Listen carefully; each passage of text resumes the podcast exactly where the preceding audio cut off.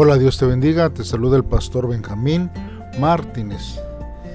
Este día, hermanos, vamos a estar meditando en la palabra de Dios en el segundo libro de Samuel, capítulo 3, del versículo 12 al 21. Como título, hermanos, este devocional lleva un traidor y adulador egoísta. Si en esta hora todavía no has hecho una oración, yo te invito a que pauses este audio y hagas una oración para que Dios sea el que hable a, tu vida a través de su palabra y así de una manera eh, especial Dios hable a tu corazón a través de estos versos de la Biblia. Si ya lo hiciste así, pues entonces acompáñame a escuchar la palabra de Dios. La palabra de Dios dice así. Abner le envió un mensaje a David. ¿Quién cree su majestad que debe gobernar este país? Haga usted un pacto conmigo y yo le ayudaré a que todo Israel se ponga de su parte. David respondió, de acuerdo, haré un pacto contigo con la condición de que me traigas a Mical, hija de Saúl. David le envió un mensaje a Isboset, hijo de Saúl.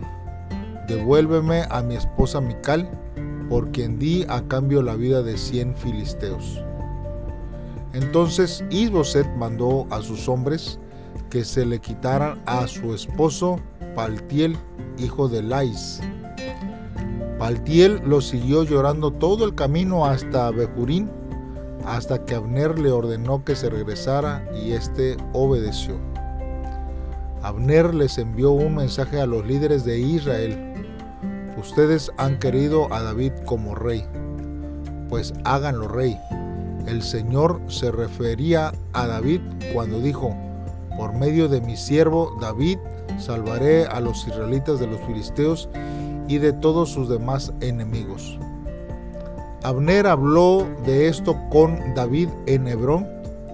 Después habló con la familia de Benjamín y con todo el pueblo de Israel, a quienes les pareció bien lo que él decía. Abner fue a Hebrón con veinte de sus hombres y David hizo una fiesta para ellos.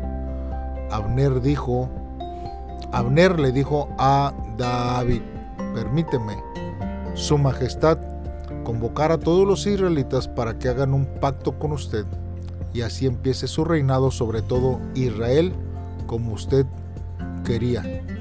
David respondió a Abner, quien se fue en paz. Muy bien hermanos, pues vamos a estar meditando en la palabra de Dios a través de estos versos de la Biblia.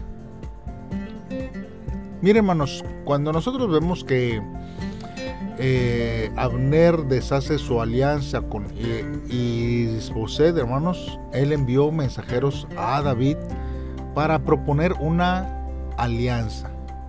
Obviamente, hermanos, David aceptó la alianza con la condición que Abner le trajera a Mical, hija de Saúl. Saúl había dado a Mical a David por esposa esto nosotros lo, lo vimos, hermanos, en el primer libro de Samuel, capítulo 18. Pero, hermanos, David se separó de Mical cuando fue perseguido por Saúl. La restitución de Mical le daría más legitimidad, hermanos, a su reinado. Pero, hermanos, el texto no da mucha importancia a la restitución de, de Mical, hermanos.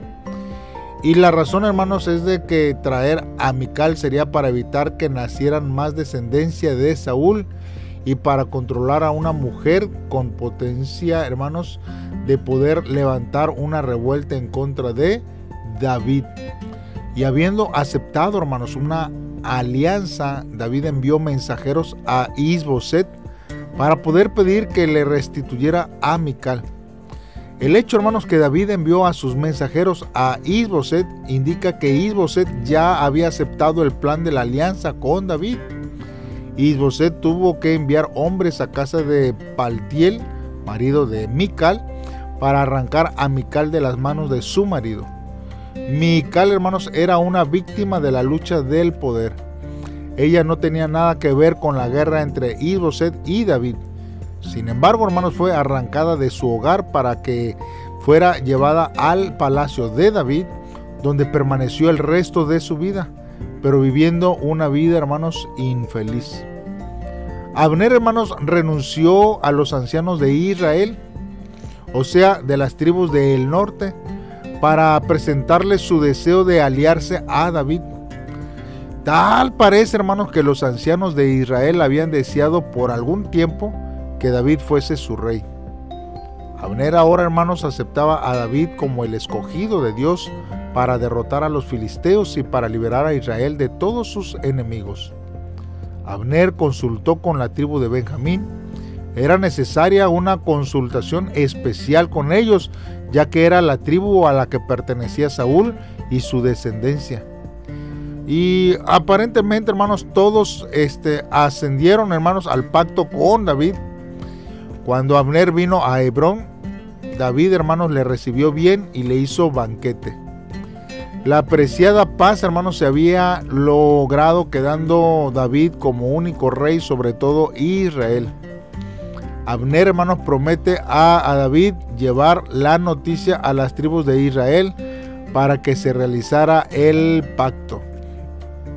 Por eso, hermanos, nosotros vemos aquí que, hermanos, solamente había una intención de Abner y era, hermanos, el poder tratar de quedar bien ante David, hermanos.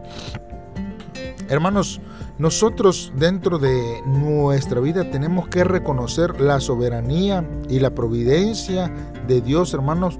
Pues eh, Dios, hermanos, siempre sobrepasa, hermanos, cualquier eh, percepción humana, astucia, intenciones, hermanos, en contra de aquellos que están haciendo la voluntad de Dios.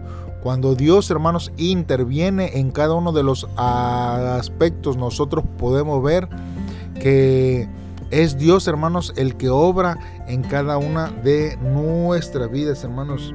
Por eso nosotros debemos de cuidarnos, hermanos, para no utilizar a Dios para nuestro propio beneficio. Porque nosotros hay veces, hermanos, que podemos eh, pensar que Dios, hermanos, este es nuestro, nuestro, eh, nuestra varita mágica para resolver las situaciones y que Dios obre a favor de nosotros. Que Dios esté interviniendo a favor de lo que nosotros queremos, pero cuando estamos fuera de la voluntad de Dios, esto no resulta así, hermanos.